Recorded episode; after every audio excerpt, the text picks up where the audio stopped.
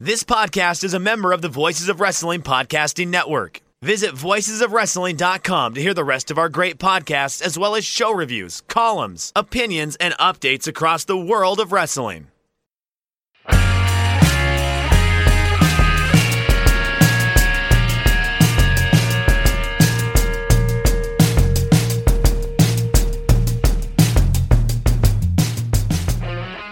Shake them ropes, Jeff Hawkins, Chris Novembrino, back with you. This this show, in my mind, had three different beginnings in terms of uh, how I was going to start this because it my feelings changed over the week, and Chris will be able to help me work through my feelings as I often do. On I'm here. I'm here to help. This is a place for feelings. because Monday night after Raw, I was incredibly sad. Um, and it it has nothing. I mean, it's more a selfish kind of sad for what could have been for Becky's career, and and you know how now we'll never see really a horsewomen angle, which they were never interested in on the main roster. And then last night, Friday night, after watching SmackDown and watching that absolutely rewriting history video package on Becky, which was very good, but absolute BS. It, it was absolute BS because Becky, much like Daniel Bryan, is an accidental superstar.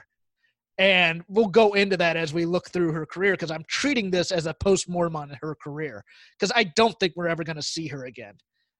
And if we do, it'll probably be for one match. Five to seven years, I think. She's she's on that long departure. Don't expect her back next year sort of arc. I'd say at bare minimum. too many people are like, I'm gone for now, and took that as literal. And I think she's a stay at home, raise a family type here that might come back for one match, or we'll see her when Seth decides, you know, hey, I want to help raise my kids instead of being on the road type of thing as well. I don't think it's going to be a split that thing. that's the most likely outcome of what happens with Seth and Becky. But I'll yes, I'm not gonna. I'm not gonna opine on that. Um, hey, what's your favorite Dusty Rhodes moment? I'll tell you mine. Mine is where the kids are sitting in the living room and they're all watching TV and they're like, what are we going to do today? Saturday's pretty boring. And then all of a sudden, Dusty Rhodes bursts in through the brick wall and he's like, oh, yeah, Dusty Rhodes.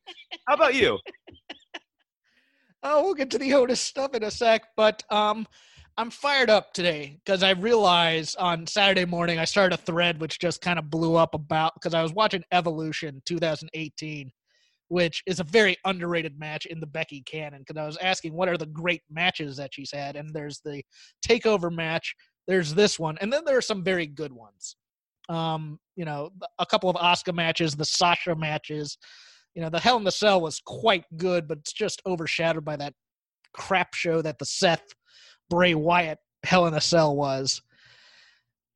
We should be celebrating Becky Lynch because she absolutely over over delivered on what her career trajectory could have been in terms of how the WWE was system uses people. Brooke arc, right?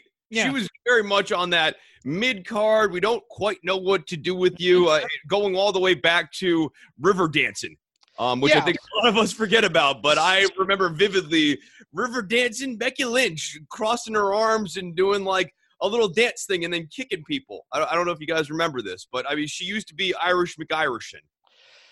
Yeah, let's um, and and Shake Them Ropes has kind of survived the uh not survived, but has been around for the Becky WWE era stuff. So I'll take this a little bit chronologically, and and we can all reminisce a bit together here.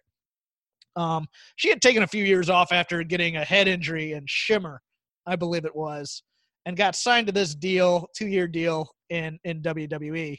Um, if you really want to go see, I think the most pure Becky Lynch when she's still Rebecca Knox doing uh being a second for the kingdom, which was uh Saraya Knight and uh Paige kind of kind of being a manager and just dancing and being kind of goofy. That's always the most pure version is, you know, the pun the punster on Twitter Becky Lynch later in NXT, but she comes in and yes, she is she is Riverdance McRiverdance, you know, full green sequins, doing a dance.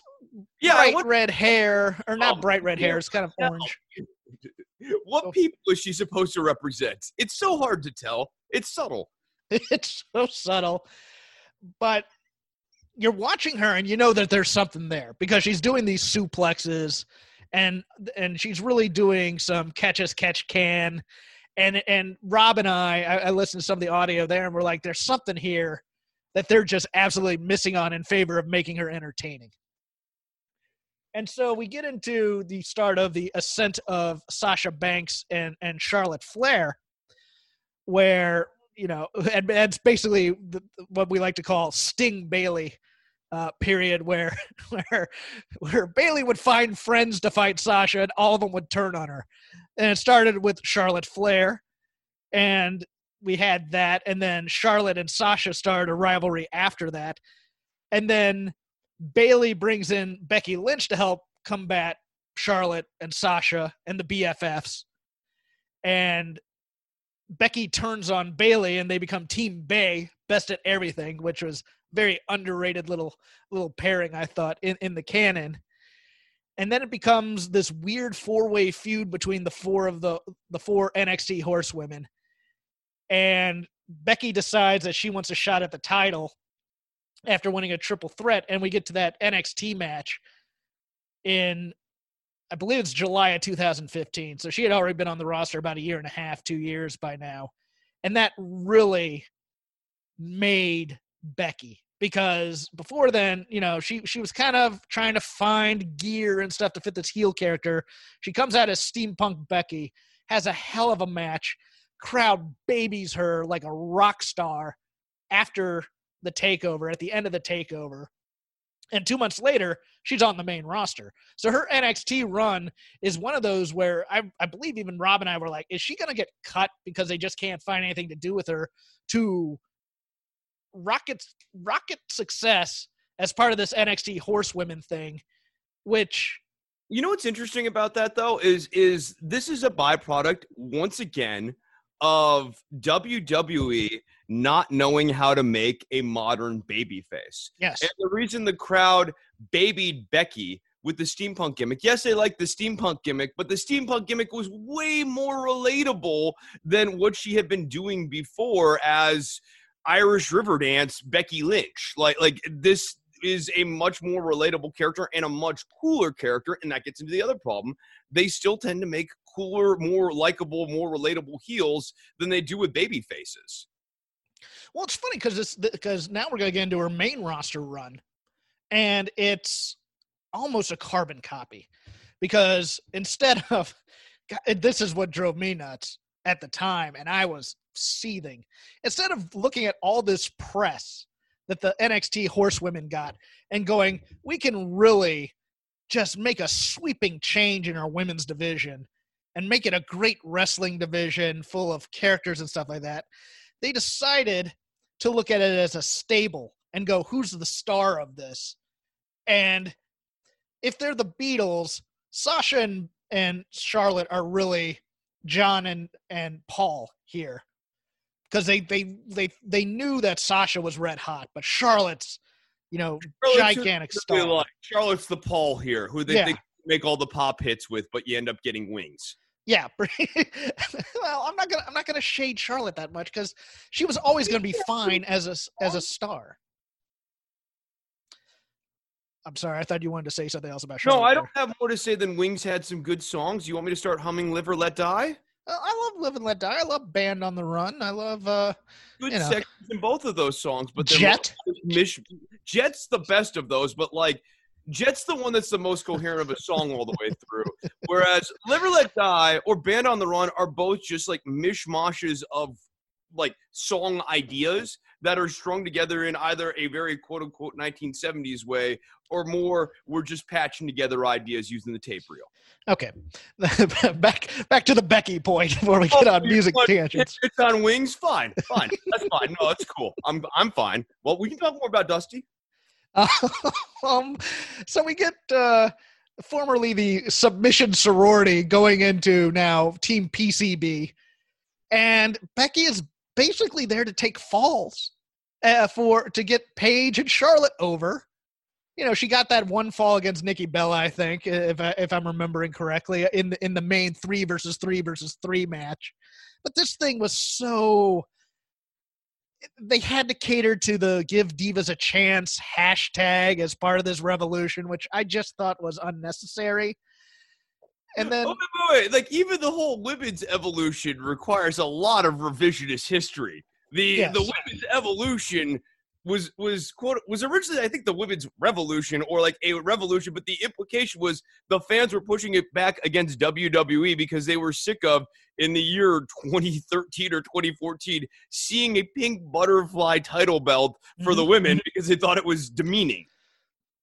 you know, eventually Paige turns on Charlotte and Becky, and then can't wrestle anymore. Um, you know, and and and Becky is kind of then put in as the third wheel of that first triple threat at Mania, which is a quote unquote co-main event.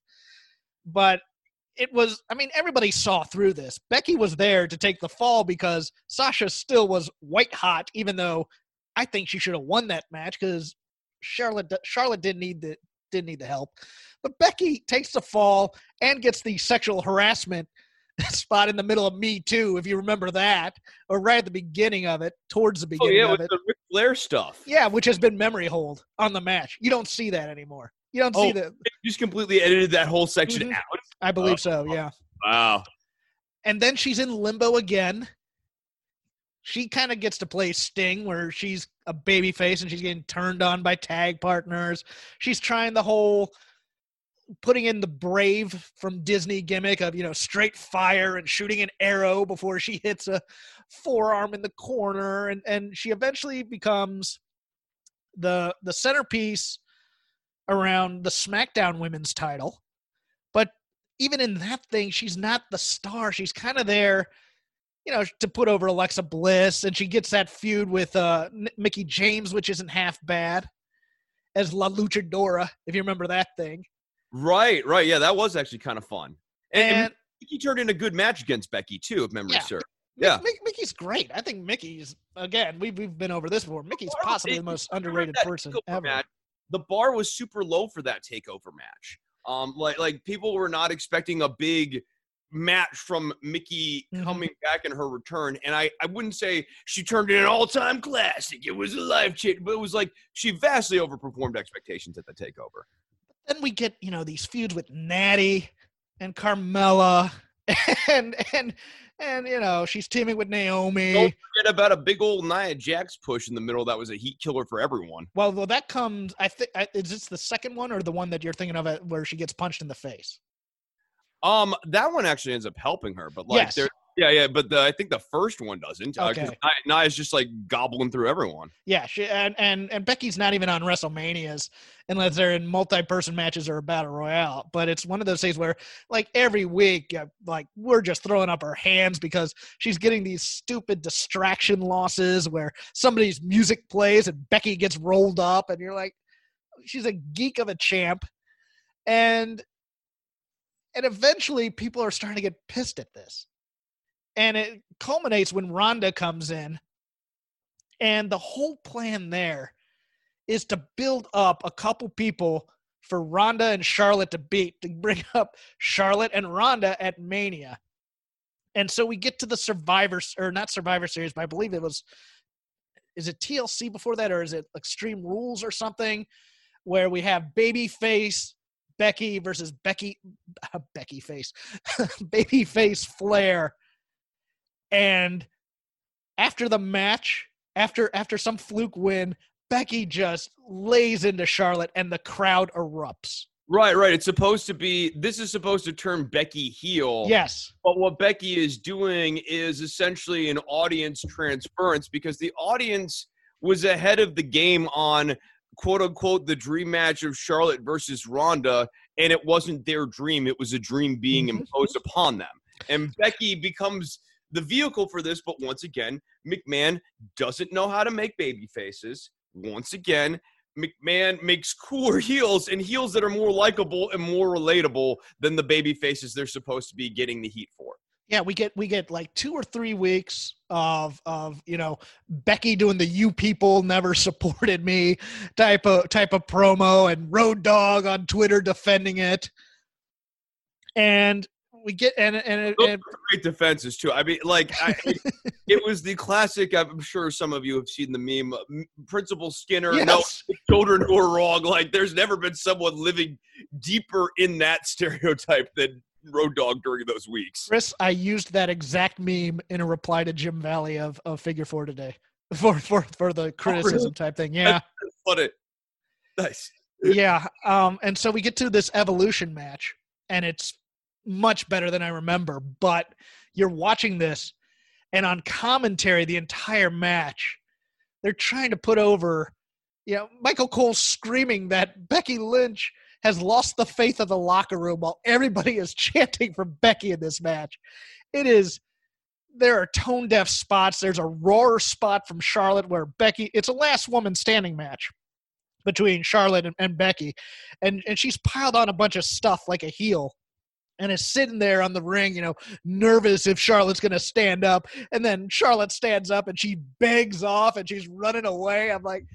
It's not until the end of the match where Cole pivots on commentary and says, There are some people in the audience with a connection to Becky Lynch. And I just go, It took 35 minutes of this crowd dying for Becky to win for Gorilla to make the call for Cole to pivot on commentary. I just could not And, believe and it. And even when they do that, like they always do that with absolute reticence. It's so weird to watch older wrestling from like 1980 to anywhere in the mid 90s. Um, like all the way up to with the WWF, uh, Shawn Michaels, Bret Hart feuding in U.S. and Canada thing, where the commentary used to be much better at taking the reaction of the audience and weaving it into the narrative. If not on that first broadcast, because everything was kind of bucking trends, by the next show, they figured out how to work the way the audience reacted and are not trying to just steamroll past it. Well, the difference is is those guys when they had headsets, they were just for time cues for the most part, or or reminders of things. Now Vince is in the headset most of the time, giving story cues, and instead of letting them be in the moment. They have big talking point things throughout the calls of each one of these matches. And I've seen the sheets. Um, and now I can absolutely 100% hear it cadentially when someone is working off of the sheets. The guys Mhm. are good at doing live reads or whatever, but you can just tell when someone is reading versus when someone is having to think word for word because they're, you know, trying to extend the change on this sentence to get to a period. Also, there's a certain blockiness to the way that Vince and the WWE writing team does characterization and tells stories about the characters that uh, you, you can't miss. It's not the way any normal human you've ever met talks. So we get "boo the woo," which was a fantastic phrase, uh, and then led into the man because to be the man, you've got to beat the man, and Becky is now the man. And then the rocket starts to take off. They're still trying to make her a heel. They're now building her up against Ronda Rousey, that dope Ronda Rousey. Um, But it Eh. turns out that the man character, uh, when when confronted, like just stop and hear real quickly. You've got now Ronda, who is coming from a UFC run that ended with some controversy and did not make her the most endearing. And they have been kind of you know fluxing in between with her character since she had had some rocky outings along the way here. Um, and it kind of felt like she was being handed the keys to the kingdom because you would do that when you get someone like Ronda Rousey, but you also had Becky here. Becky has now changed her character to the man, which is as we are coming up on what's it 2017 at this point no, this is this is this is late 2018. Late 2018 this is a very fresh character in 2018 i mean I'm, we're like in the middle of 2020 i'm not you know doing like ancient history here or Yeah. anything but like this is a very of this decade style character whereas charlotte flair is a fantasy princess character from yesteryear. It, it's not like what what she is doing. It's it's a classic character in that sense. Um, and and classic is good, but it's also older, and you want Charlotte to be the baby face. Well, it, it's not only older, but Charlotte's character. The problem for me for Charlotte's character is it's never grown. It's never She's not great at it like Ric was. it, it- Well, Ric could cut promos and Oh, she's not allowed. All all she does is say, "I'm a Flair. I'm the queen. I was born for this woo." That that's every promo she's ever done on the main roster for. And the other thing with Ric too, um, what they are doing is they are porting exactly one iteration of Ric onto Charlotte. And what titles? right, right, exactly. And that's it. Like it's it's the titles without the fact that like what made Ric so great and what made our connection to Ric so deep is that like he has all these different iterations. He's a good guy. He's a bad guy. You were booing him last week. Now this week you don't really trust him, but you want to like him because he's cool. And the figure four leg locks are really exciting. Like he has all these layers and the connection and the intensity of the connection, much like Dusty Rhodes, it comes from the layers. It's not polka dot Dusty, right? It's all these different, and, obviously Dusty's interactions with Flair. The layers and the depth to all of those interactions, that's what creates the classicness of the characters. So then when Ric comes out in the robe, yeah, there were other guys before him who came out in a robe. Gorgeous George came out in a robe. But Ric's robe symbolized that this dude had traveled around and he really believed he was the best. Also, being a traveling champion back in the 70s was really cool for that. Um, and Charlotte's just coming out there wearing daddy's clothes. Yeah, but we're- now at Survivor Series 2018, which was here in Los Angeles, and the the the the the match was going to be Becky Lynch and Ronda Rousey, and the crowd was fighting the company at this, if you remember, because everybody could see the writing on the wall. Becky loses to Ronda. Ronda takes on Charlotte, quote unquote, main event at WrestleMania, and we're doing T-shirt wars. You know, This is also killing the Ronda push. Let us in talk about this. Yes. Yeah. It, it is a bit, but but we do t- we're doing t-shirt wars and SmackDown invades Raw, I believe, and Nia Jax stiffs Becky right in the nose. Boom. Broken nose, I think cracked orbital bone. Biggest match of Becky's career. Matches off. But there's that final shot of that Raw, I believe, with Becky defiantly with the bloody face. Just look at and now she's an absolute rock star. You can't beat this woman at Survivor Series. Are you insane right now? The crowd is in love with her. She's pulled She's from the the match. She's the toughest woman presentation. Mhm. Ironically, you have Ronda, who you were bringing in to exude a level of toughness, and Becky Lynch finds a way to do it within the context of professional wrestling without having to import it from UFC. Exactly. You are dead on on that. She was tougher than Ronda, who was playing weird verbal games and doing these these weird promos that she'd never say that were written by Heyman or Vince. And you're just like, and she's she's coming off as petulant at this point, as opposed to woman of the people or or fangirl Ronda, if you recall. So people are starting to turn on her as well. But Becky has to give up the match and gives it to Charlotte. Well, Charlotte was already promised pretty much the main event slot at, at Mania. So we get into this convoluted three-way build. TLC we do the we do the triple threat match. Um am I re- remembering that correctly between Asuka, Becky and and Charlotte so that we can get to the winner takes all? Yeah, I think that that's right. I think that's right. Or no, no, no. Asuka won there, and I think they may have. Yeah, they took off took off the belt later to, to get to the winner takes all. But we're we're starting we're starting the the the Charlotte, this is where Charlotte ends Asuka's streak, right? yeah. Yeah. Well, no, no, no, no, no, no, no. We had the three way between Asuka, Charlotte, and uh, I, I might be. Well, it doesn't matter. Really doesn't matter. It really doesn't matter. Yeah, this From is great. Janu- from January up until April, we have this convoluted three way build now between Charlotte, Becky, and Ronda. When it would have been much better if it had just been a straight one on one between Becky and Ronda. And that to me is the real tragedy because I don't think it doesn't matter how hot you can try and make Sasha ever again, and I don't think you can. Same same a little bit with Bayley, and I find both of those unfortunate circumstances. I don't think women ever main event Mania again unless Ronda comes back full time for a strong run.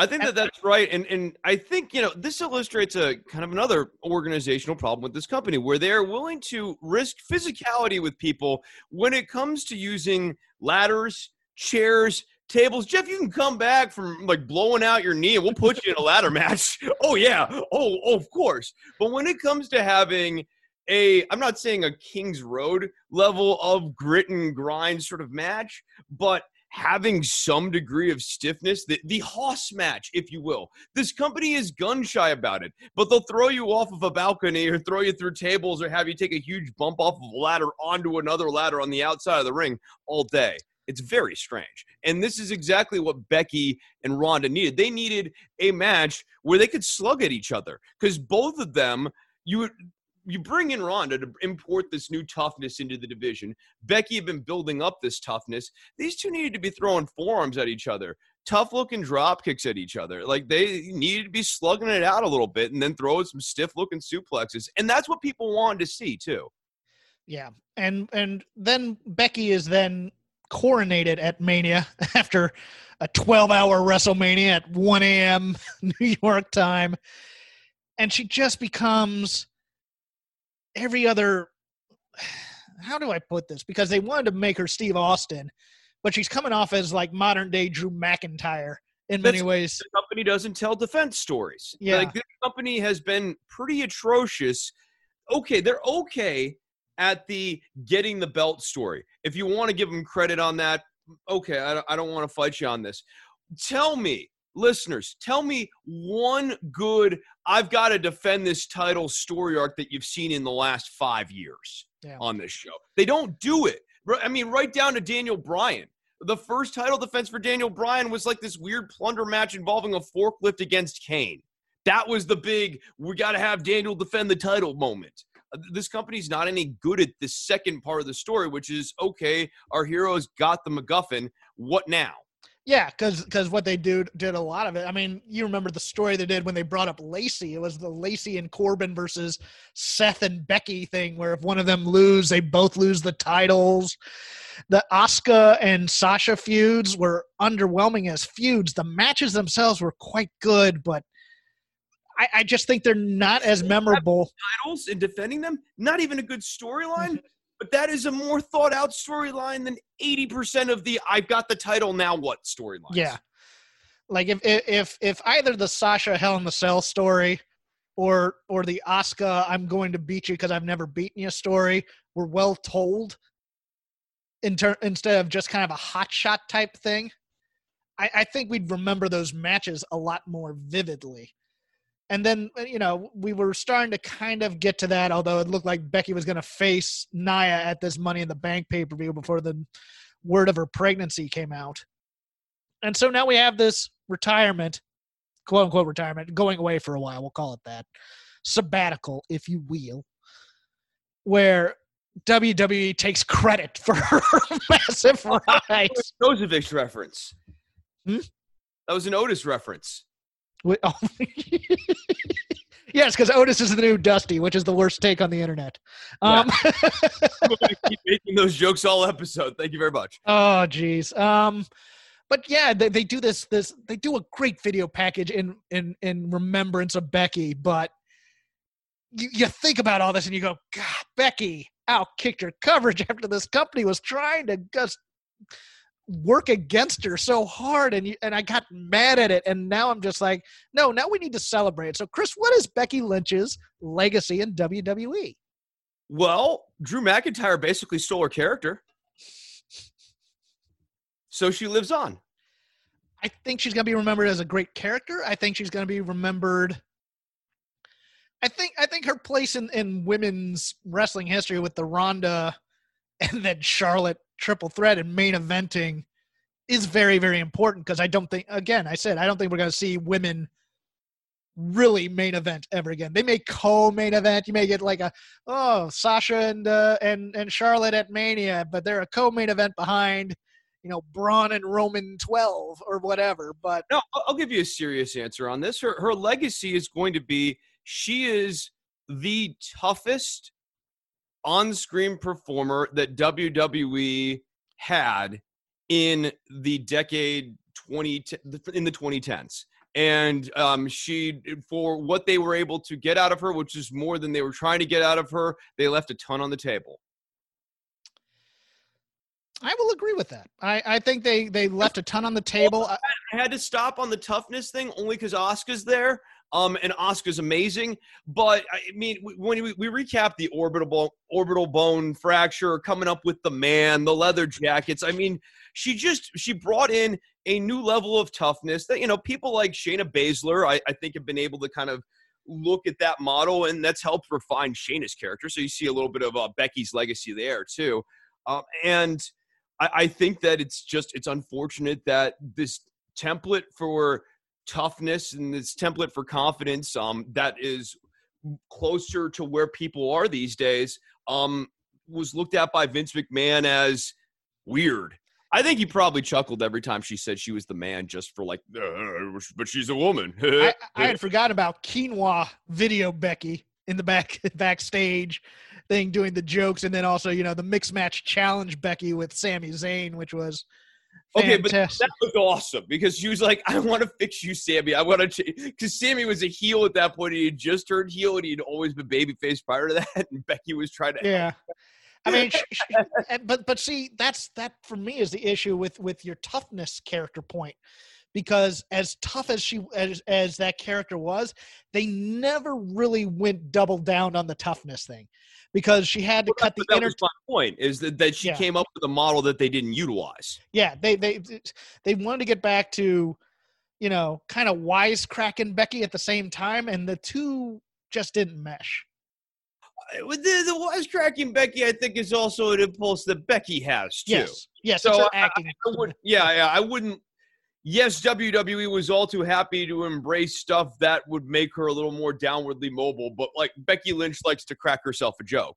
And it's not a knock on Becky Lynch, but the the man character need and she figured this out later, needed to be funny at other people's expense. Okay. I, I think for me the lost legacy is the fact that they just did not we did not get the great one on one in ring feuds between the Asuka, Becky, Charlotte's, Sasha's, and Bayley's. You know that that we were really thinking would change women's wrestling, and and everybody's a part of the story, unfortunately. But but you know we don't. We, you know when when you look back and you go, okay, who was Sasha's or not Sasha? Who was Becky's? Uh, you know Terry Funk, Ric Flair, or Ric Flair, Ricky Steamboat type of rivalry, and you don't have it. You have a couple matches here and there but there's not that big resume to go back to. So, uh, ice cold thoughts on on Money in the Bank, Chris? Do you have any? Yeah, uh, a lot of people seem to enjoy the Money in the Bank match far more than I did. Uh, I I wouldn't say we were at Edge Randy Orton territory, but the gimmicky style stuff with the humor, like WWE humor sucks. Uh, I, I, they just aren't funny far too often. Steph and Vince. Steph. Steph was horrible, right? Like, like Steph was like a D level actress. Hey, what are you guys? You can't be in there. That's not the real place. Ha ha. Uh, uh terrible, terrible. The soundtracking choices. This is a company, Jeff. This is a company that has had an in-house music team for nearly 30 years. And the soundtracking choices during this were like, all right, play dramatic music three here. Okay, I guess play four here. All right, play zany music two here. Like, no thought whatsoever to the music choices. Does it need music? Not entirely clear to me. Long term, would this just have been better with canned audiences popping and doing some cheering? Or, crazy idea here, do some commentary just do it as commentary. Yeah, I. I mean, it's not great because you're going to end up with the wacky races vibe, right? Like now, Asuka's dashing to the elevator. Yeah, you know, the, you know what? You, you, hit on something that I didn't mention. I did. I did the post show on uh on Fightful, and those are where my hot takes are going to be. They they wanted the mad, mad, mad, mad world cannonball run wacky races vibe to this, and I just don't think they got there. No, because the wacky races the wacky races, each character had a gimmick Mhm. to how they were going to get to the top. And so, like, what, what is fun about the wacky, much like Mad Mad World, everybody has like a plan and it's slightly convoluted and slightly stupid, and you want to see how it's going to mess up on that person. And no one had a plan here other than like, like she, she, Asuka, I guess, but like, I'm not loving Asuka's characterization, and I think some people are enjoying the wrong parts of Asuka's characterization too much backstage when they're writing for her. Um, but like everyone else, no one has a plan. They're just they're just cannon fodder, like or or they're bumbling they're bumbling morons. But again, no no gimmick inside of the match. If you ever watch the wacky races, and I, I know someone has who listens to the show because they got Muttley as their icon. Love that guy. Uh, but like, if you ever watch them, they had like an Addams Family style ripoff, and so every time like th- those guys would, you know, bats would fly out, and like you know, a werewolf would come out and help them out. You had Dick Dastardly and Muttley, and they would do the classic cartoon villain Wile E. Coyote sort of like things. And uh, who, who are some of the other wacky races? Ant Hill Mob and the Chugaboom. Oh, the Ant Hill Mob. Okay, uh, who? Love the Ant Hill Mob. Yeah, right, right. I, I, I gotta say, Ant Hill Mob always baby faces with me. Um, and the Ant Hill Mob would be running like kind of 1930s prohibition, uh, organized crime style gimmicks and stuff, and and you'd want to see how each one of those gimmicks would pour onto it yeah, yeah. theoretically with wrestling you have characters who could come up with plans that are fitting inside of their character but you'd have to be thinking about writing the comedy through the characters vince rather than writing the comedy through yourself Yeah, I. and your daughter who can't act You know, you had the weird professor who would, you know, come up with crazy inventions and so. Yeah, no, I, I like, I like your theory. I, I just remember the- Dana Brooke spot where she pulls down a briefcase full of money, and I have some thoughts on Sir, this. give it her moral she's a moron Yeah, they made her a moron, which is just fascinating given her treatment on Raw or SmackDown the past couple weeks, where she's gotten wins and everybody's like, "Oh, look at that." Um, I, you know, number one, if she got to keep the money, it'd be awesome. Number two, why do you have briefcases like that in boardrooms? Do you, are you having like middle management fight for corporate opportunities? And then just the just the the the dumb Steph line, and then having a folding chair in this room as if you know it just appeared there. It was just it just there needed to be to me a little bit more quality control on the storylines. I mean, you, you killed Aleister Black and Rey Mysterio. You killed them. You threw them off a roof of a building, and they oh they landed on a second roof as if that wouldn't hurt. and they're back wrestling on Monday night. Oh, oh, the second roof, the second roof thing, right? Like, it's so emblematic of WWE not thinking about meaning to any of these spots. And Corbin does that promo on Monday night where he's like, "Yeah, I didn't even know there was a roof there." Which I'm supposed to extrapolate what? You were trying to actually kill Yes, that's what you're supposed to extrapolate. That he is such a dastardly heel. He tried to kill two of his coworkers in order to get the because the risk, as you know, is worth the reward. Chris. That's a terrible characterization choice, right? But if you were going to do that, Jeff, you would want that to mean something. You've now exposed Corbin as the type of man who would murder somebody. Guarantee you, a month from now, that won't matter at all. no, it won't. Not- And, not- and Not at one one iota. The, the, the second roof will never be revisited again. Yeah, and you know the food. You just need the trombone going womp womp after every single cameo. You know, because Paul Heyman, he's fat, you see, so that's why he needs an entire table of food to himself. Ray is Peter gazing in a in a bathroom.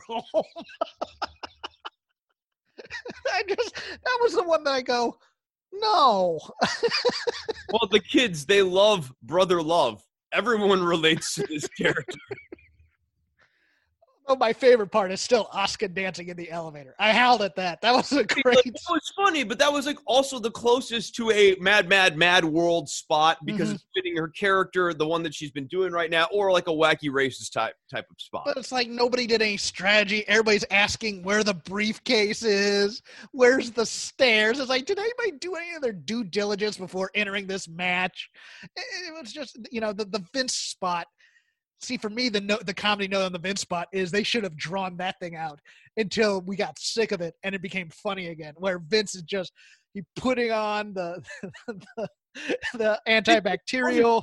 Yes, he should have been like slathered, like, and he just keeps staring at them and keeps putting more and more hand sanitizer on his hands. Like, starts rolling up his sleeves, starts like slathering it on his arms. No, I mean after they leave, where it's, just, where it's just the camera is there in the office, and he's just cleaning, and it's just a ridiculous amount of time, just an absolute ridiculous. And then it goes back. That was my. no, it, but again, those type of jokes. Tim and, it's Tim and Eric. It's anti-comedy. Right. Well, okay, it's not even the anti-comedy component. It needs the person who's going to be the butt of the joke to be able to go there. Mhm. And Vince always has to be the guy getting over, even in a joke. Yeah, and that was that was the unfortunate part. I I, I think uh, yeah that them No. having the power over the talent in, in terms of the humor Right. really It's distracting from the match, and so like, yeah, I mean, it. You can have them all freeze. Um, and and like I would, the anti-comedy moment I think is a good way for them to, you know, for the talent to not lose their heat as we have this little comedy beat in it. But you, at the end of it too, you can't have Daniel Bryan and AJ Styles outside of Vince's office just like doing bad comedy writing and also like obsequious characterization where they're like, oh, we upset me. AJ has PTSD going into the room with a casket. Uh, yeah, and and and, and there, there's the other thing is he didn't establish the reality. Uh, Is this a normal workday? Is that why Steph and Vince and Paul Heyman is in the cafeteria for some reason? Then we need we need to. or why is nobody in the building? Yeah, no, it's Yeah. it's very strange. Yeah, like like some people are still working despite the fact that they're having a match there. Like it's it's an absurd plot, and everything that we're describing to sort of quote unquote punch this up isn't necessarily going to yield a better wrestling match at the end of it. But I, mm-hmm. we're trying to talk about making a watchable product with these people in it. Like there are ways to improve it. I don't know that you get to good wrestling though. The only other note I had on Money in the Bank was I thought I thought Bayley and Tamina over delivered. I thought it was you know it wasn't a great or even very good match, but man, for what it was, people give Tamina way too much crap. Now it got a little too clever at the end because Tamina had needed to be in the ring to grab Sasha's leg, and she was a little bit behind. But she's also, I think, 43 years old, and she was keeping up the pace with Bayley, who I thought worked her ass off in this match and just doesn't get enough credit for it. But I thought it was a better match than everybody groaning in pre-show things were, were giving it credit for. Yeah, I mean, You're not Look- there. It, it's obvious you're not there with me. Okay, look, no, here, here's here's what I'm gonna say. It, I, it's not as though Tamina has lost a step. no, she never had a step. You finish that sentence. I, I just I just accidentally did. yeah, I, I, I you know look, I'm not gonna I'm not gonna put it up as one of the greatest women's matches of all time, but it was serviceable. It was fine. It was solid. Everybody played their part well. You know, got over. You know, the the the best feud in this match was Bayley versus Michael Cole. So it's, Place for Tamina has always been just as somebody's heavy too on the Mhm. outside of the ring, and I think you know. Tamina can still do that. She can still exude confidence, throw a clothesline in the outside of the ring, and you know, I, I like Tamina as the insurance policy character. She can still do it. She Yeah. still exudes and works that character just fine. So we get to And Raw. It might even get more interesting as um she advances a little bit in age. I yeah, I just I don't see her being around too much longer. I gotta be honest. I, I no, I, I concur with that. I, I you, you would you say her heart's not in it in some of these matches? I wouldn't go that far. I just, I just, you know, you know, Vincent age, and it's one of those things. Um, so we get to Raw, and we have this dramatic opening moment with Becky just cutting a promo of her life to me. I mean, it's it's it's everything I want in television. It makes you feel something. She's obviously torn up about it, even if she's playing up the sadness a little bit, which I don't think. And then they make the call to have Asuka come down, and I'm not going to go Joe Lanza and say Asuka is female Otis, but can we not do the clown stuff when Becky's pouring her heart out, please? It's the thing that Vince has decided he likes the most about this new Asuka character. It it used to be when Asuka first introduced this, the craziness was a wrinkle in the intensity. Mm-hmm. And now the zany craziness is the thing that Vince likes the most. And um You know I would- this is? This is say Asuka's Otis. Hold on. I wouldn't say Asuka's Otis because there's another layer going on to the Asuka thing that I find more offensive than the Otis thing. what? I think that it's I think it's stereotypical at bare minimum. The gimmick's Yes. based around, oh, she speaks Japanese and nobody understands it.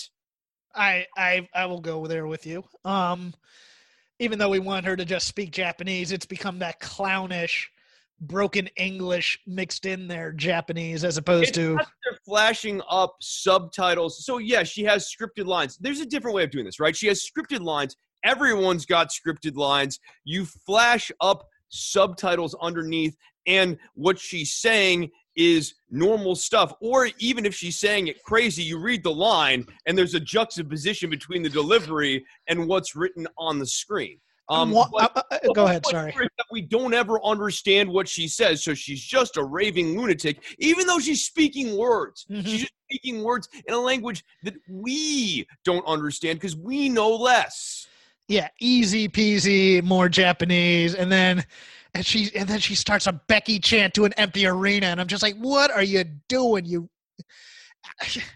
The only thing that could have ever been staged worse is if Roman Reigns comes out and and makes his leukemia announcement, and they have the bushwhackers come down and lick him in the head and make everything all right for.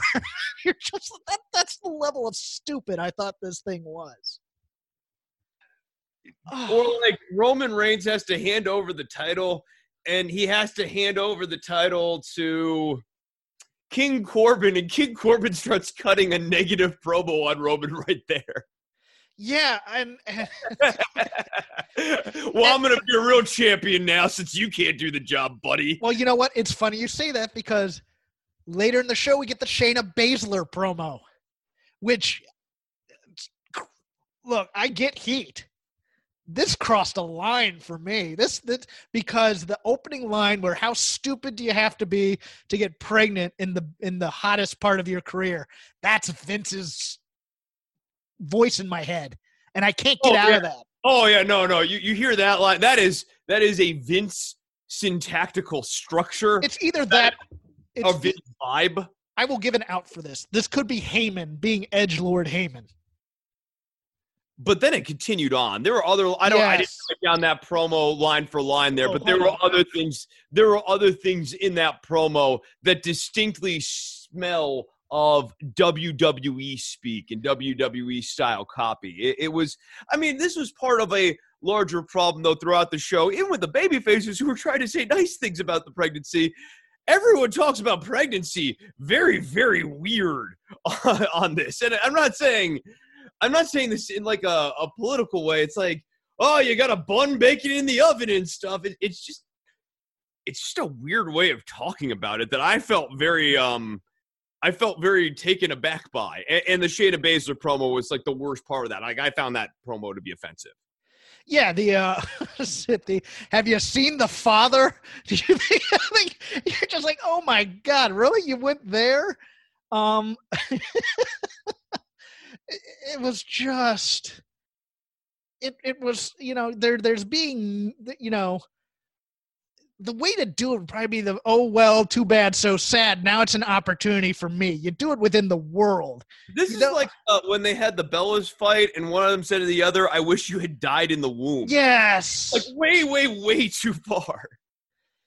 Yes, I just and and my favorite. Oh God, the the, the Nattie line. I'll, I'll read this verbatim. The Nattie line to set up set up the Shayna match. Hey Shayna, do you know how bad it looks to disrespect the miracle that is motherhood? Right, right. this company can't write. Uh, they shouldn't write about pregnancy, and they can't write about pregnancy. You have, and, and to me, bringing out Seth as Seth is just sad sack morose. can't get out of bed because his girlfriend broke up with him type of catatonic character. And it's even weirder to reference that to have Shayna reference Yes. Seth Rollins right now in this because I guess we're talking. I mean, when she says, "Have you seen the father?" I guess the charitable read of this is, yeah. I mean, look at who Becky Lynch's uh, the dad is. This guy who thinks he's the messiah of wrestling, and he's in the mid card. But instead, it's the guy who's mourning he'll never be able to date again because he. Well, he did have excellent taste in women, Jeff. oh yeah, um, some of them. um, but yeah, I just I found that whole connect. Everybody knows Seth and Becky are an item. Are an item. What are we doing with that character? Good lord! I and this show. Oh, this raw. This raw. the the Street Profits. Viking Raiders. People who think that this is just an audience away from being good. I got news for you, buddy.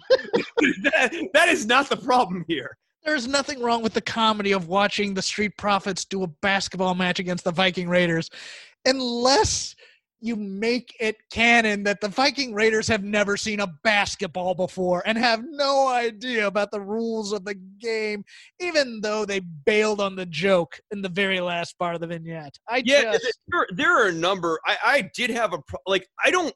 I don't have a problem with the Street Profits um, hanging out with the Viking Raiders. Um, and like they have to compete against each other, but they're baby faces, so they have like it's a very almost old school 80s thing. They have fun. There's a little bit of tension behind them so that you know when they have a match that maybe things could escalate or whatever but it's still kind of like an okay vibe. I don't even have a problem with the street profits playing basketball. Guys they've been coming to the ring in basketball outfits for years. Like like I, where did they get those? Uh, presumably they play some basketball somewhere. Um okay and that's fine. That's absolutely fine but I didn't like the you know white guys can't jump stuff going on. Like, like there there were things that were once again playing on a dated style of humor. That's I mean first first sin of comedy is always it's unfunny. Um, and there was a lot of that going on in the skit here. And then yeah, to your point, they don't even kind of stay internally consistent with the comedy trope story that they're trying to tell. And so at the end of it, I just kind of found it unsatisfying. yeah, I just in the The midst of this. wasn't very funny, right? They have a basketball game and the Street Profits completely wipe the floor with the Viking Raiders and Yeah, and then and then and then the Viking Raiders reveal that they can actually play basketball. And it's just like, all right, whatever. Womp womp. Um in the midst of all this, we get the reintroduction. Well, two things. We get told that, that there's what is how did they word the wild card rule this time? It, it's preposterous. It's it's like the the free pass opportunity or something like that, where they, they should have called it like the inter-show visa or something. Yeah, we're like, well, that's how it is. It's like four times a year, a star from one show can appear on the other one, and it's like, you know, they're throwing that out the window by July. It, it's Okay, I, I I know I have a real I don't know, but I have a hunch how we got here. I think they wanted to get rid of the brand split altogether, and people from Fox and USA were like, nah. No, no, no. Uh, but they also need creative mobility because the ratings are in the toilet. well, they also need creative mobility because nobody's flying in. So it's one of those things where it's like, so there's like lots of layers to this, but but I think that that's how we arrived at this weird midpoint that's very unsatisfying, and once again, just sort of like a it's a Deus Ex Machina, but like a very like uninspired one. In the midst of this morass, we get the glorious reintroduction of the Iconics, who who have their working boots on to that night. I I liked this, and um, you know, I hope it's a little bit more of an edge for the Iconics. I don't think it will be because you know it's it's you know we're gonna get them making fun of Nikki Cross, and we're gonna get the, you know it's it's an Alexa Bliss Nikki Cross angle, so it's gonna be you know, cute girl, ugly friend taking on pretty girls, and it's gonna be staged that way. But I liked the reintroduction. I like bringing them back on TV because they always make me laugh for some reason. But uh, yeah, No. any I don't think that it's going to be a big push for the Iconics, but what I do think that this could present narratively is like an opportunity to kind of drive a little bit of a wedge between Nikki and Alexa. I think they'll ultimately overcome it, but you can have the Iconics sort of needle Alexa about her prior heel greatness and how Nikki Cross has been dragging her down. Um, Chris, you know what we need in this show is more wedges because we just don't have enough of those. No, no, no. Well, you know, I see. Here's the thing. I, I was listening to AEW commentary this week, and I learned that women love fighting with each other. Oh yes, the, it was like is Ross taking are they taking notes from the Jerry Lawler playbook? That in the line was during. Uh, no, that is that is totally a byproduct from hanging out with Jerry Lawler too many years because he used to say that exact line. Jim Ross uses the line "Brothers gotta get paid," and I went, "What in the? What are we doing with our lives, Chris?" I just. But that's tone deaf on AEW's part. We get speaking of wedges, we get the Austin Theory Angel Garza Los Ingobernables Orlando faction that's just breaking up before our eyes, which is not interesting in any way. No, because what's a compelling baby face out of this? True, the person who would be the compelling baby face would be Angel Garza. Yes, but they moved away from the baby face character with him. And I, I mean, like you know, if they've been thinking this out at all over the last several months, you'd have a semi-tense relationship between Angel and Umberto, but their family and family does stick together. And like like Umberto comes to the aid of Angel when Andrade and Austin Theory turn on Angel Garza. But like right now, the dynamic is that Andrade and Angel are needling Austin Theory, and who cares about Austin Theory in the context of the show? Because you haven't done anything to make us care about Austin Theory, and when you brought him on, you turned him into a heel within like two weeks and also all this stuff has been um not hot at all. I was trying to think what's the opposite of white hot. I don't know what it is, but uh, it, it's whatever that is. And then the end of Raw, this Edge Randy Orton thing, where our girl Chuck, I love Charly Caruso. Don't get me wrong. I think she's fantastic at her job, even though they don't let her really do her job. It might be the greatest match, wrestling match of all time and so, show. Someone's a little bit uh, a little bit butthurt by the comments about the Edge Orton WrestleMania match being one of the worst WrestleMania matches of all time. Someone someone got a little bit needled by that. Someone's a little gotten to, I think, Chris. Oh yeah, this, this is why they're insisting on having a wrestling match now. But they don't even use wrestling in the day-to-day vernacular of WWE. It's almost that's, a banned that's the, term. That's the most obvious term, like tell, right? Like all everything else, it's a studious avoidment of avoidance uh, of the word wrestling. I, I mean, even in this week's commentary and this week's storyline angles i'm trying to i'm trying to remember. There, there were other storyline angles where they say like you know entertainment or like i love performing. Oh uh, when they were talking about the intercontinental title on smackdown they didn't say wrestling at all about that. Like they were talking about it being the workhorse belt and they were saying all these other things. But like we all know that like the way people talked about the intercontinental title in yesteryear was it was the wrestler's belt. Uh, you know it was it was the belt where all the wrestling was done. But they used wrestling in the context of Orton Edge. That's the tell. Like somebody is very, as you said, butthurt about the comments about that horrible WrestleMania skit. So we get to SmackDown. And SmackDown, the subtitle should be How to Kill a Hot Baby Face in Two Hours. Otis, who I will take my victory lap on now, won the Money in the Bank briefcase. Everybody look at Hawkins. How can you say that? Hawkins, how can you say that? Do you have inside information? No, I didn't. But he's a hot character on SmackDown, and it had to go to somebody on SmackDown. And Baron Corbin held the briefcase on the Go Home show. Very easy. One, two, three. Oh yeah, Jiffy. He comes out and he dances with the briefcase. He doesn't just dance with the briefcase. He tries to have sex with it. Yes, he tries to have sex with it he has he's coming out on Miz TV, and they've turned him into Eugene for some reason. Just not not only just lovable and big galoot, not only just a Chris Farley character, but a dumb Chris Farley character. He has meat in the briefcase. We're doing gender identity jokes from John Yeah, yeah. Morrison. Yeah, right. Okay, so the Miz and Morrison dynamic was, in addition to having that horrible joke about, oh, he could be pregnant because he's fat. Like, it's not just a pregnancy joke, Jeff. It's a fat joke because you see, he has a big belly, and when women get pregnant, they're fat, but they're not fat. They're actually just pregnant. But it's 2020 now, and you see gender spectrum. Ha ha ha ha ha ha ha ha. the worst part, I mean, that is a very offensive joke. Like it's a bad joke. Uh, it's a bad joke though, beyond anything else. It's not just that you know, like it, you know, touches some nerves. It's just not funny on top of everything else. And Miz and Morrison's dynamic, those guys initially had some chemistry when you put these two together a few months ago. It was completely absent during this. Yeah. Now, Chris, there are two stories you can tell with this Otis character, and really only two stories you can tell.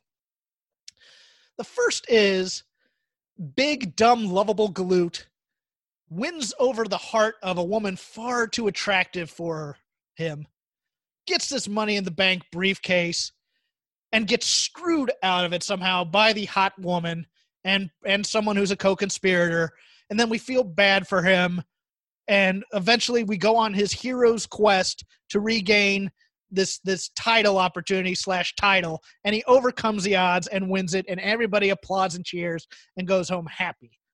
The other one is big dumb galoot gets gets this ti- gets this title opportunity gets crapped on for weeks upon end as not being good enough not being the type eventually overcomes with the support of this hot woman whose coverage he has outkicked somehow, overcomes the odds, wins the title, still a good guy. The story here is he will not succumb to the ring like Gollum.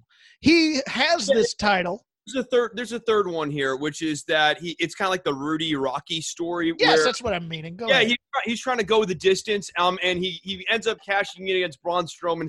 Has a really tough match against Braun Strowman. Braun goes heel, and Mandy's in peril, and Otis makes the decision: the girl, not the title. Yeah. The relationship, not the title. And so he loses, but he wins. Um, and that really connects us. But it goes right back to your point. Continue, Jeff. No, I, I- think that's a that's a heck of a story too. I, I don't want Braun to turn again, um, but No, I- but I mean, I guess you could. I don't know who he'd But- cash in, but But the main part of this story, Chris, for us to go along on this journey with the hero is he has to be heroic. He cannot look at this briefcase and go, I am going to take a crass opportunity to take advantage. Like, say it if corrupting me. yes, say if say if Braun Strowman were attacked by the Fiend and they were in the midst of a tag team match, maybe Otis takes a look at that briefcase for a short moment, but we're all going, No, Otis, you can't do this. This would be the wrong thing to do. And he eventually says nope, and he helps Braun Strowman up. But at the end of this SmackDown, Chris, what does Otis do? He looks at the when Braun turns his back. Otis looks at the briefcase, and it's like, do it, do it. It's the monkey's paw, like compelling him to do the evil thing. It's corrupting him. It, it, the the whole story here is money corrupts. Last week it was climb the ladder because you want to achieve greatness. Then you you get the briefcase, and it turns you into a monster. Not only turned him, into, it didn't turn him into a monster though. It turned him into not a yet, but but like it's an evil influence on you. he went weasel heel. He went, oh no, just kidding with you, dude. Just just funning, just a joke. Let's shake hands now. When Braun had called him out, and I mean, when Braun is the competent babyface here, he goes, I know how these things end. I know what's going on, but I think you're a good person. Talked about that earlier on too, right? Yeah. Yeah. So honestly, if you want to take that earlier promo between Strowman and Otis and run with it logically, narratively, now here's how this ends. It ends with Otis turning into a heel and beating Yes! Strowman. Yes, that's just after doing the worm too. They made Braun do the damn worm, and I'm just like, all right, we're not going to make him tough either. But now we're going to make him dumb. We're going to make him Giant Sting, even though he cuts this promo and he goes, "I know what's going on. I know what happens to people when they get this because I've been there." And it's like, my I just Yeah, the storyline is power corrupts. oh, the, the opportunity corrupts It's you. Lord of the Rings. It's Lord of the Rings. Yeah, oh yeah, the ring is is corrupting unless you have a truly pure soul. and and Otis is supposed to be the pure soul. You can't get Oh, more yeah. pure than that. the implication here is that Strowman's the pure soul, but it's supposed Yes. to be Otis. It's like David versus Goliath. Oh, that's unrealistic. Let's have Goliath go over here. I just, I just, I, I ended that show and I just threw my hands up and I go, how can I deconstruct this other than ranting and being negative? Oh my god! But there were a couple bright spots on this SmackDown. I loved Gulak and Daniel Bryan. Loved the match. Loved the end where they hug it out and nobody turned on each other. No, it's great. I, I oh. love that these two guys are just like free to have good wrestling matches, and like they're they're not doing a ton with the characterization, but man, that was a great match. That was fun. I, I enjoyed the dynamic there. That like that was that's worth watching. If you're like, what am I going to watch on SmackDown? Just go and watch that. Hell You'll- yeah, it's, it's Daniel Bryan's fantasy fed where he just he just gets to do what he wants, you know, on hour number one and say the And hell with you know what? In front of a crowd, that has the greatest opportunity of getting the fans excited right now out of a lot of the stuff they've been putting on on the main roster. And and my as God is my witness, I loved, loved, loved the Sonya Deville promo. I loved that Sonya corpsed Dolph in the middle of it. the assa and Dolph is just trying to hold it together. And I wish he had kind of given out a heel laugh, kind of like when JJ or Tully or Arn would pop Flair during a Horseman promo, and you could actually see the evil joy that that Flair was getting out of saying something just nasty about somebody else. Sonya's great, loved it. And it's weird, like how is she going to fit back into the Otis storyline eventually? It seems like what they're going to go with is that Sonya ends up like costing Otis this title shot. Yeah, for Dolph, and Dolph takes it and gets Yeah, or, or something, and then Mandy needs to get comeuppance on Sonya, and we end up going back to Mandy and Sonya one more time. Yeah, I, I, I just, you know, and how does Tucker fit into this? Because it already looks like he's, he's, he's not only been genetied, he's, been- he's been jettisoned. I just, I'm, I'm, I'm a little fearful about this whole thing. But yeah, I, any, anything else on either? Oh, oh, Charlotte. I almost forgot.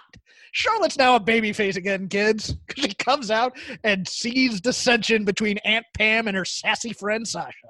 I just, And- And that's how she turns herself babyface. It's not any sort of fundamental changing of her character to make her more endearing in any way. It's just, well, I'm just going to rag on some heels. And, and really, what it comes off as, and this is the problem, what we were recapping with Becky Lynch's career earlier. A lot of times, Charlotte's supposed to come out there and be a baby face, but really all she's doing is being the big heel, sticking their foot on the smaller heel, and in that moment, existing in a realm of truth because they are the bigger one.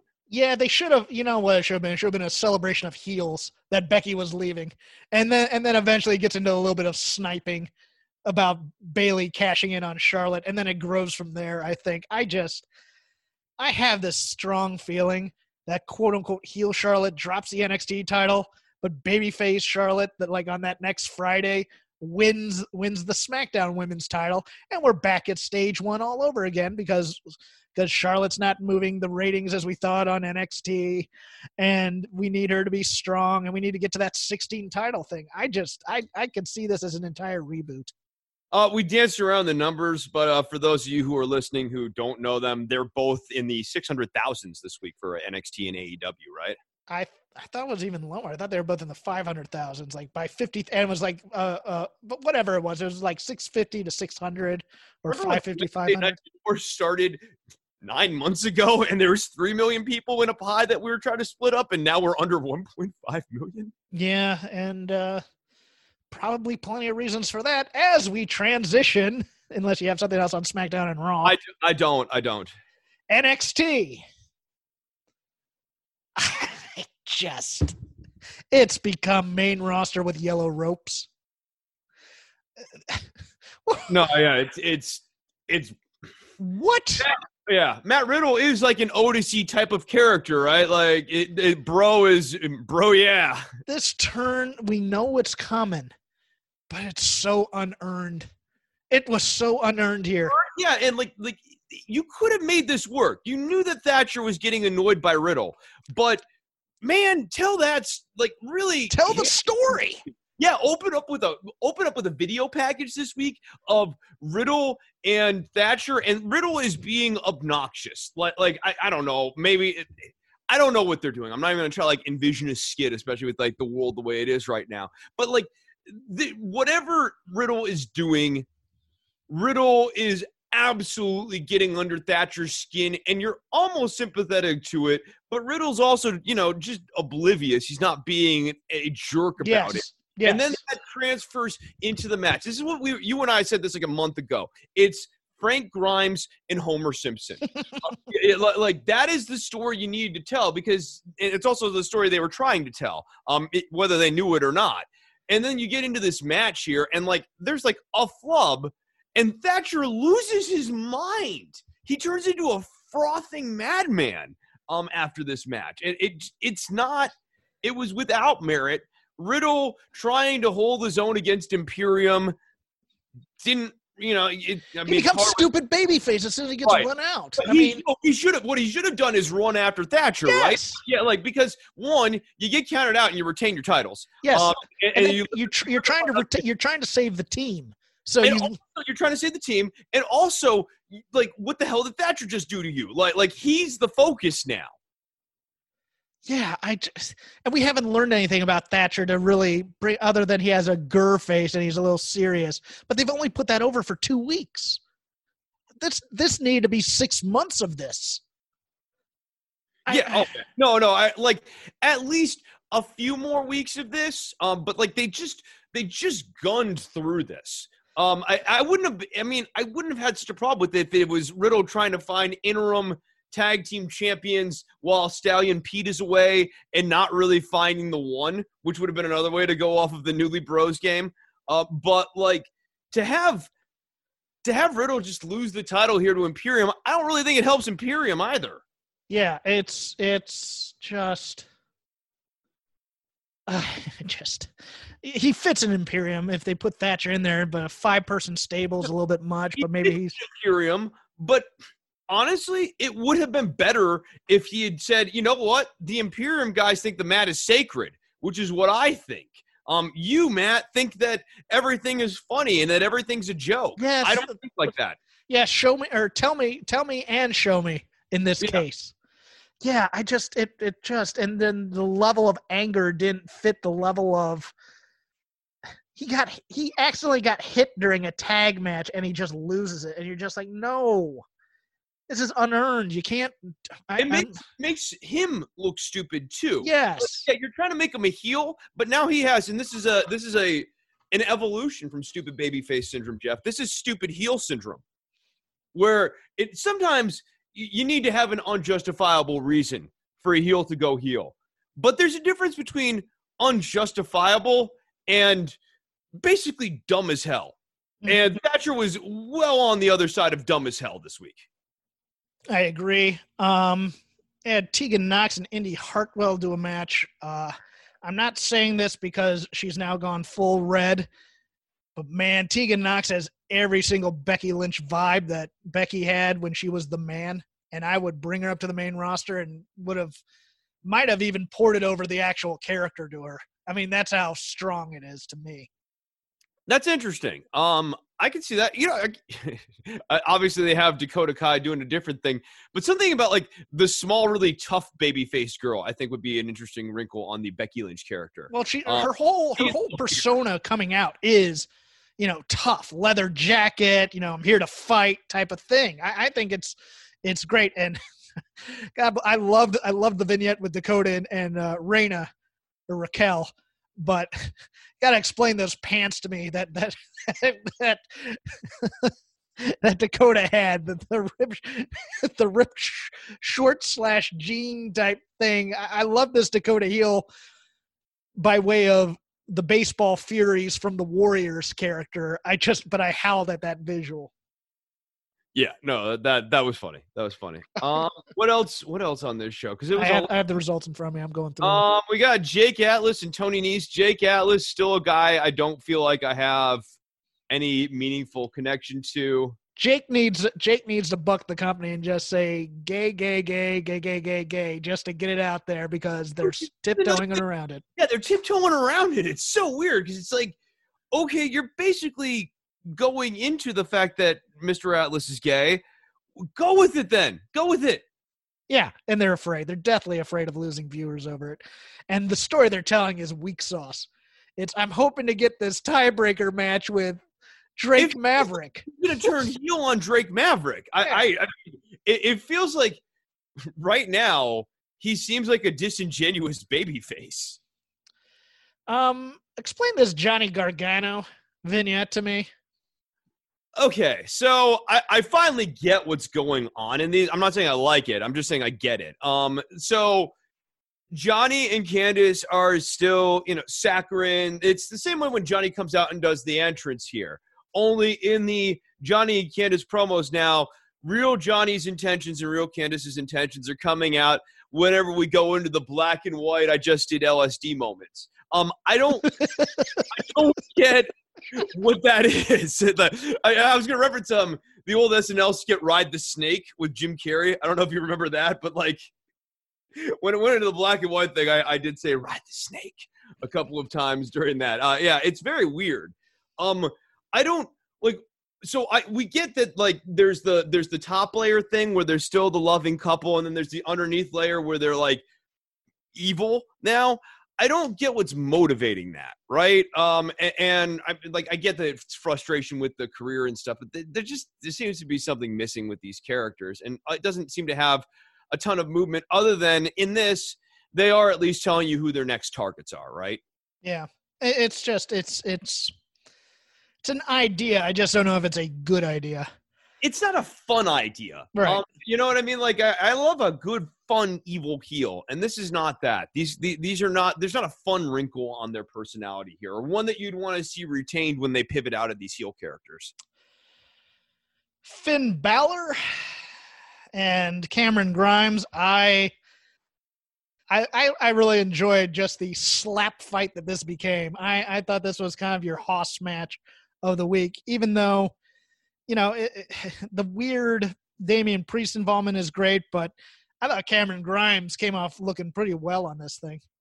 Yeah, no, I agree. Um, and you know, I think we have been doing a longer story with Grimes and Priest aligning with one another, and you know, I think that that's actually going to be a, a really good tandem if the you know, or could be a really good tandem if they had some you know good thought behind it because you've got Priest who can talk. Grimes is a character, man. He and he's going to be like an awesome second to Damian Priest. You know what I mean? Yeah, like he can I definitely hope they pair them. I hope they pair them together. and, and, like they can work. So you, I mean, it, theoretically, you've got those those Yeah. vignettes, the country city vibe, is grounds for great heel promos right there. Sl- sleazy country, sleazy city. Yes, Uh, yeah, yeah, and, and, like you could eventually, when you want to break them up, have you know a little bit of the country city friction things start to happen.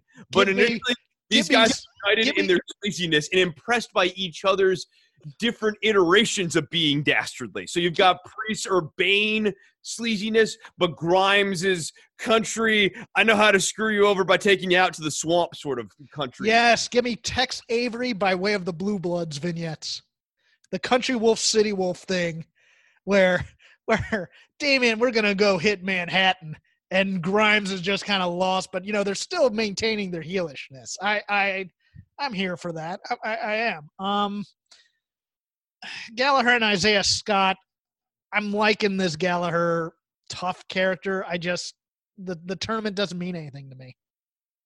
Right. No, the, the tournament doesn't, especially when you're watching the way that Charlotte's being treated and the the NXT women's title is being treated. You know, going back to legacy of Becky Lynch, one of the key things that she did is help elevate that title to really, really mean something. And right now, we are deep in a trough with that title. There are a number of titles that are just being handed around sort of mindlessly, um, up to and including the WWE uh, women's title or, one of the two women's titles this week, which was just mysteriously in Oscar's briefcase. Uh, like so, this cruiserweight championship tournament. It would be interesting if anyone wanted to watch 205 Live. No one does. 205 Live is like a super dead product right now.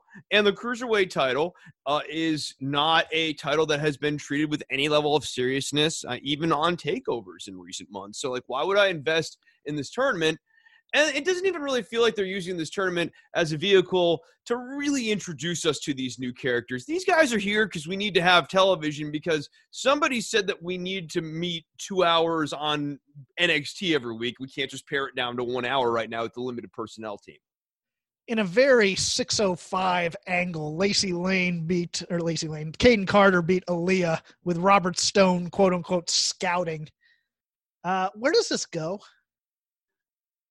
I feel like Aaliyah is going to try to get into the good graces of Robert Stone, but That's maybe, the story they're telling, but it feels like there's going to be a swerve somewhere in here. Yeah, okay, so I think the wrinkle is going to be over the next several weeks. Robert Stone's trying to get Kayden Carter Okay. in the Stone brand. And I I mean, the, the way you end up with Kayden as the strongest, which I think is, you know, kind of the outcome you and I would prefer here, is that like Stone tries to court Kayden.